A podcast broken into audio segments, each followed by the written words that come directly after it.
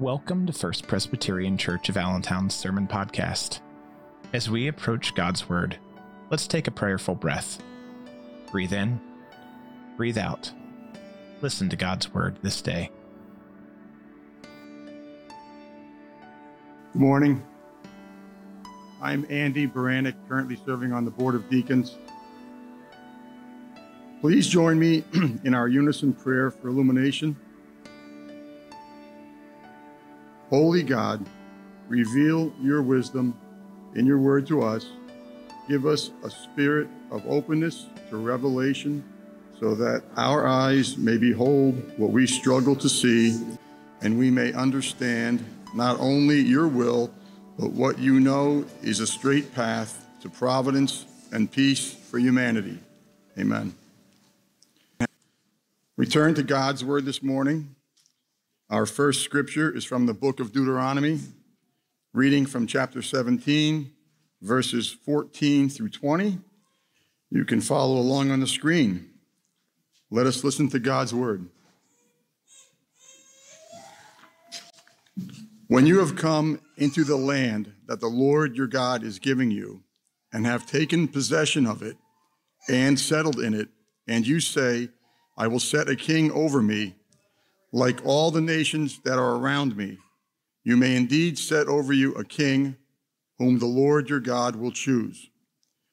One of your own community you may set as king over you.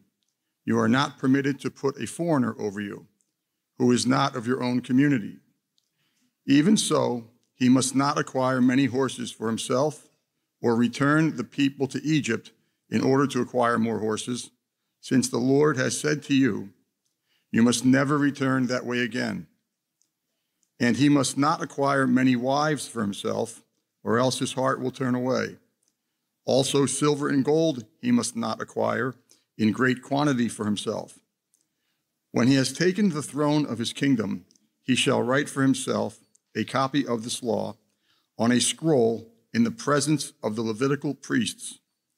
It shall remain with him, and he shall read it, read in it all the days of his life, so that he may learn to fear the Lord his God, diligently observing all the words of this law and these statutes, neither exalting himself above other members of the community, nor turning aside from the commandment, either to the right or to the left, so that he and his descendants may reign long over his kingdom in Israel. The second reading today comes from the Gospel of John, chapter 18, verse 33 through 37. This reading is from the contemporary English version. You can follow along on the screen. Pilate then went back inside. He called Jesus over and asked, Are you the king of the Jews? Jesus answered, Are you asking this on your own? Or did someone tell you about me? You know I'm not a Jew, Pilate said. Your own people and the chief priests brought you to me. What have you done? Jesus answered, My kingdom doesn't belong to this world. If it did, my followers would have fought to keep me from being handed over to our leaders. No, my kingdom doesn't belong to this world. So you are a king, Pilate replied. You are saying that I am a king? Jesus told him. I was born into this world to tell about the truth, and everyone who belongs to the truth knows my voice. This is the word of the Lord. Thanks be to God. Let's pray again. May the words of my mouth and the meditations of all of our hearts be acceptable in your sight, Christ our rock and our Redeemer. Amen. How many of you have read the whole Bible cover to cover? Yeah. Uh, a couple, yeah. We rely on, on coming to church. Maybe you've read some of it, Bible studies, you know, etc., in order to know what's in there. Um, but few people have actually read the whole Bible cover to cover. It's a little repetitive it's a little bit, uh, you know, it gets a little bit kind of run on with all those ancestries, right? We have this thing called lectionary that the church uses that is a group of scriptures um, that are supposed to be representative of the Bible and what's in there. So that in three years' time, we get the whole thing, we get the idea. However, it doesn't really do that, not in my opinion anyway, because it kind of follows the festivals and the days of the year, you know, like now and then Advent and then Lent and then Pentecost and, you know, the festivals of the years. So you don't often get to hear, because a lot of churches will use the lectionary, you don't often get to hear uh, what's not in that group of scriptures. But this scripture that I chose this morning, I ran across when I was reading the Bible and uh, kind of surprised me. This one in Deuteronomy where you, if you were listening and following along when Andy read it. It kind of it gives the policies for a king. It gives God's policies to the Israelites for if they want a king. Now, back then, you know, a king, even actually in our time, you know, our forefathers said, well, we have to have some kind of splendor going on here with our government. We have to be, you know, as good as everybody else. But that's what they said back then. You can have, you know, if you want a king, you can have this. However, these parts of it are a little different than anyone has ever done in this world. Maybe you heard one of your own community. Well, we do that. Yeah. Not inquire many horses yeah, well, that's not a thing anymore when we try to bring it up. We don't want to be anachronistic about the scriptures, right? We want to be like, you know, we're not living back in the Stone Ages, we're living today. So, horses, well, that probably meant military back then.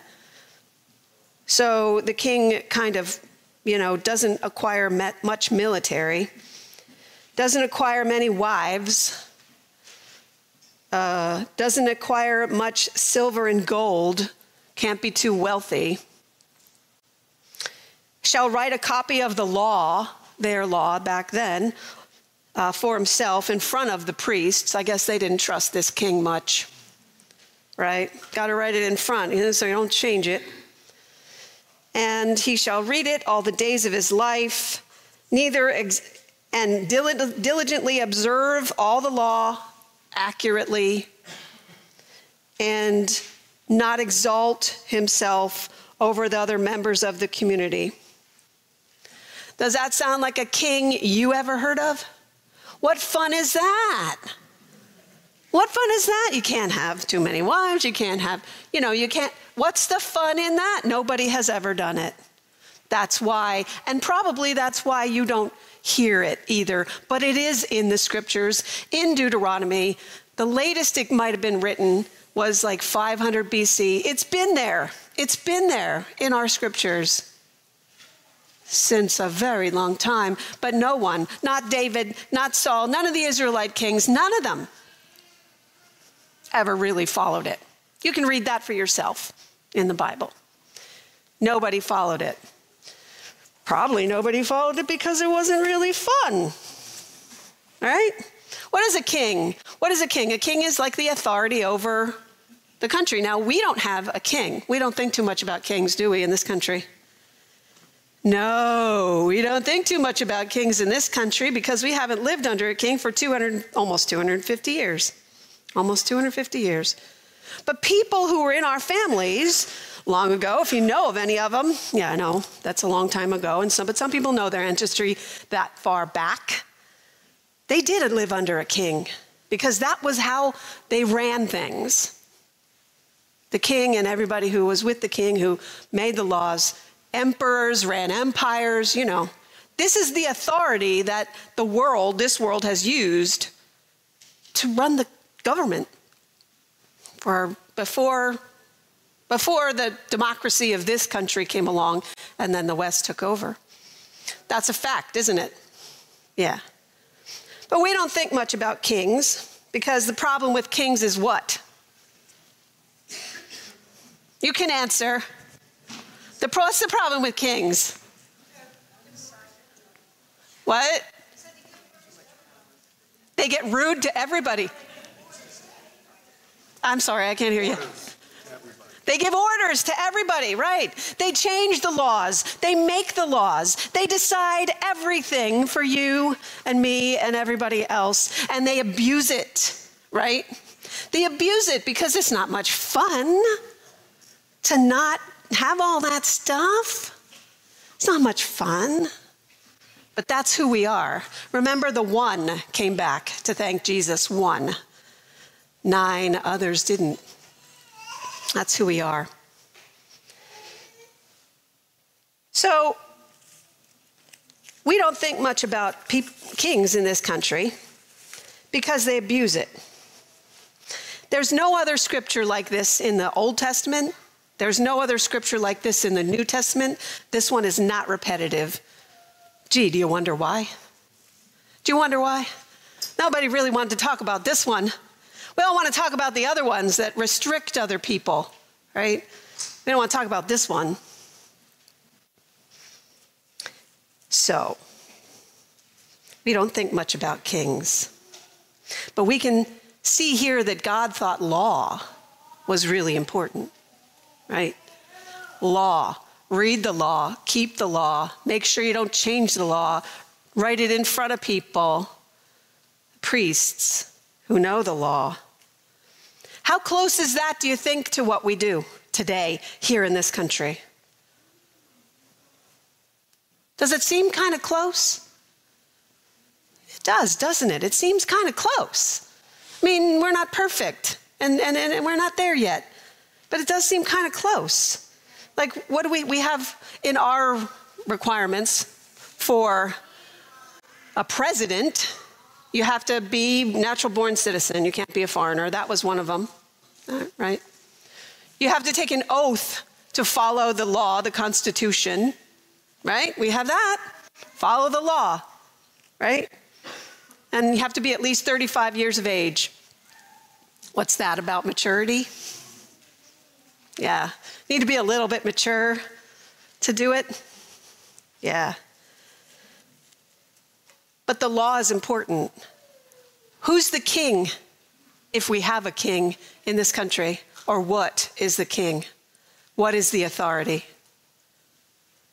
Got some lawyers in the, in the, in the congregation here, don't we? What, what's the authority? The rule of law, right? Law. That's our authority because we don't really have a king. We have an executive, we have a head of state.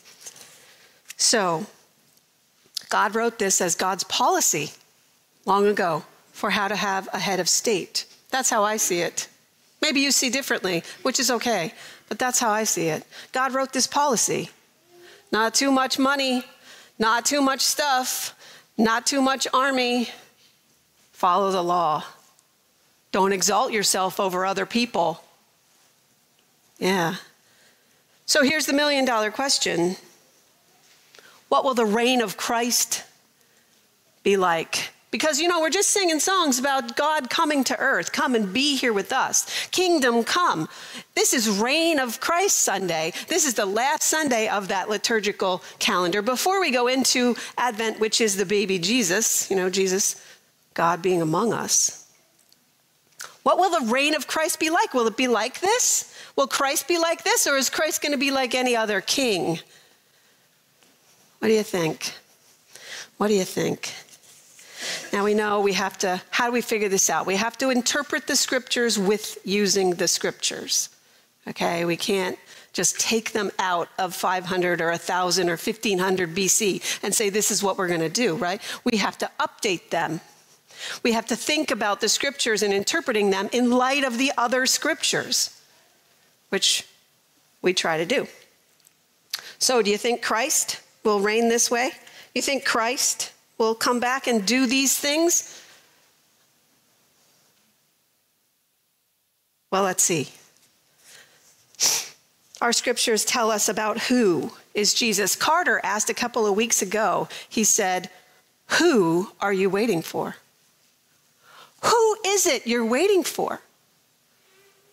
Well, I'm going to tell you who you're waiting for according to the scriptures. Now, I have papers with all these texts on it. If you would like one, let me know afterwards. I can't go into all that. I don't have time. But here we go with the list. This is what our scriptures tell us about Christ and how Christ will be and reign when Christ returns. Christ will arrive back first in, uh, in the sky. In the sky. You know, back in 2000, 2000 years ago, arriving in the sky was a big deal. Today, yeah, we have, you know, drones and we have airplanes and we have helicopters and I don't know, maybe not such a big deal. But it's powerful, isn't it? Oh, the eye will see. Every eye will see. Now that's that's something, but you know, we have TV. We have things we can see, like something everyone can see all the time, right? Wow. Huh. Things are different today. Let's see here. Christ will share the power. Scriptures say if, if, we, if we live with him, we will reign with him. Yeah. Share the power. Unify the people with God's excellent ways. Ultimate power will belong to Christ, but Christ will be humble, peaceful, not an exalted king. Uphold the poor and needy, if there are any. Wise, faithful, will bring justice and righteousness, safety, security, knowledge, will stop people arguing that might be nice. You think that? I think that would be nice if people would stop arguing. Yeah.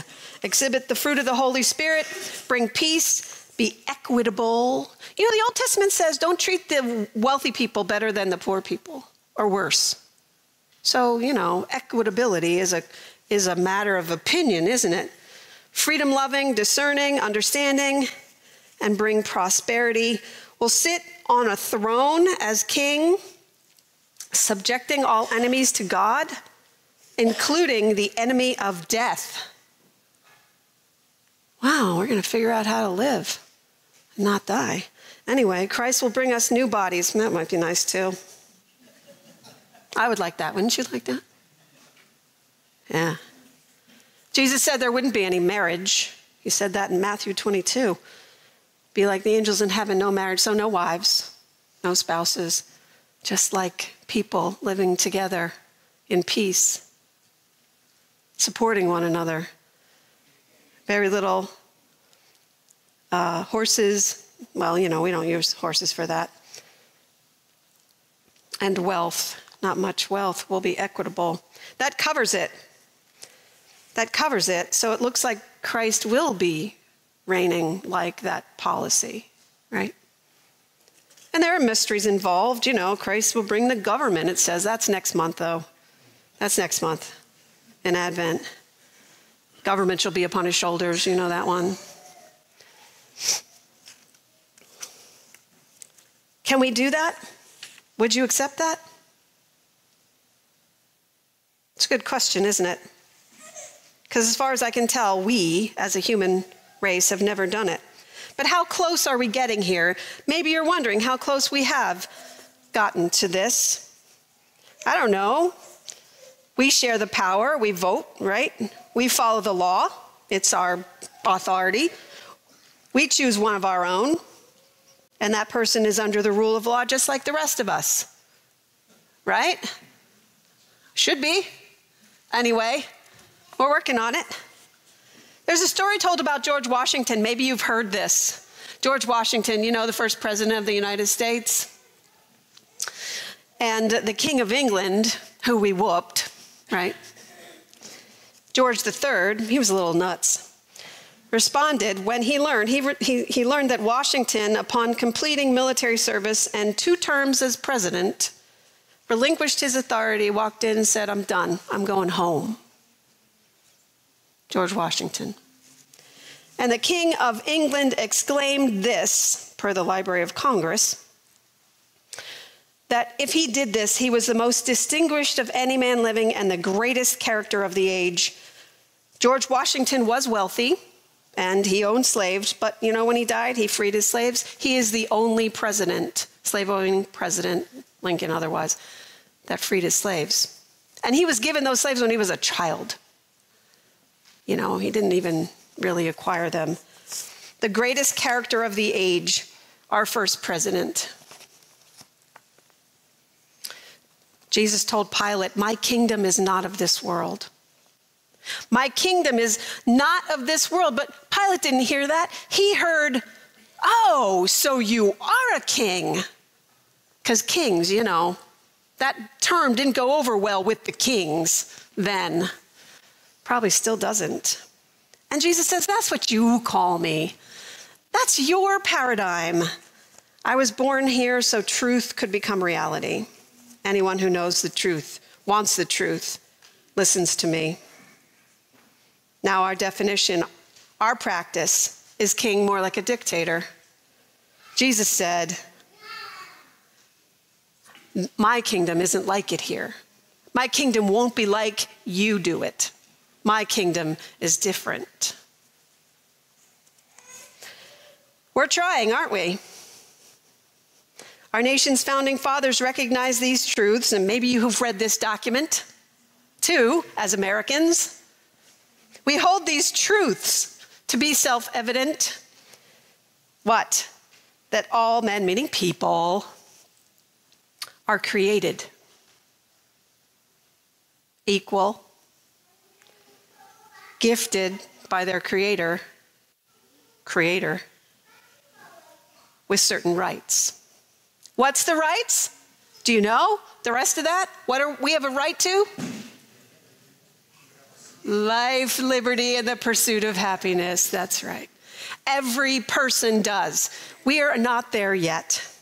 Jesus said, My kingdom won't be of this world, it will be different. Are we ready? Are we ready for that? Yeah? Thank you.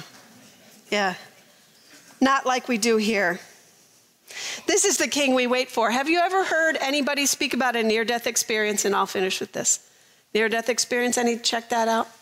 They're incredible. A lot of them, doctors and healthcare is even looking very closely into it, how that changes our brain. So when somebody has a near death experience, they, they go and they die, technically, and then they come back. Sometimes they don't die, they just have this experience. But nobody wants to come back because they know Jesus is so wonderful. Jesus, even though their lives are right in front of them the good, the bad, the ugly, whatever it is, we are the redeemed, like our song said, right? They don't want to come back. That's the king we wait for. Are you ready? Because we never know. I'll have more to say on this subject next time I preach, which is December 17th. Kind of fits right in there. But on that day, we, I'll preach about when even, a weary, even in a weary world, we can still be amazed. This is the wonder of a person you're waiting for. Amen. Thank you for listening to First Presbyterian Church of Allentown's Sermon Podcast. We hope you'll join us for worship on Sunday morning. For more information about our congregation and our ministries, please contact the church office now go in peace.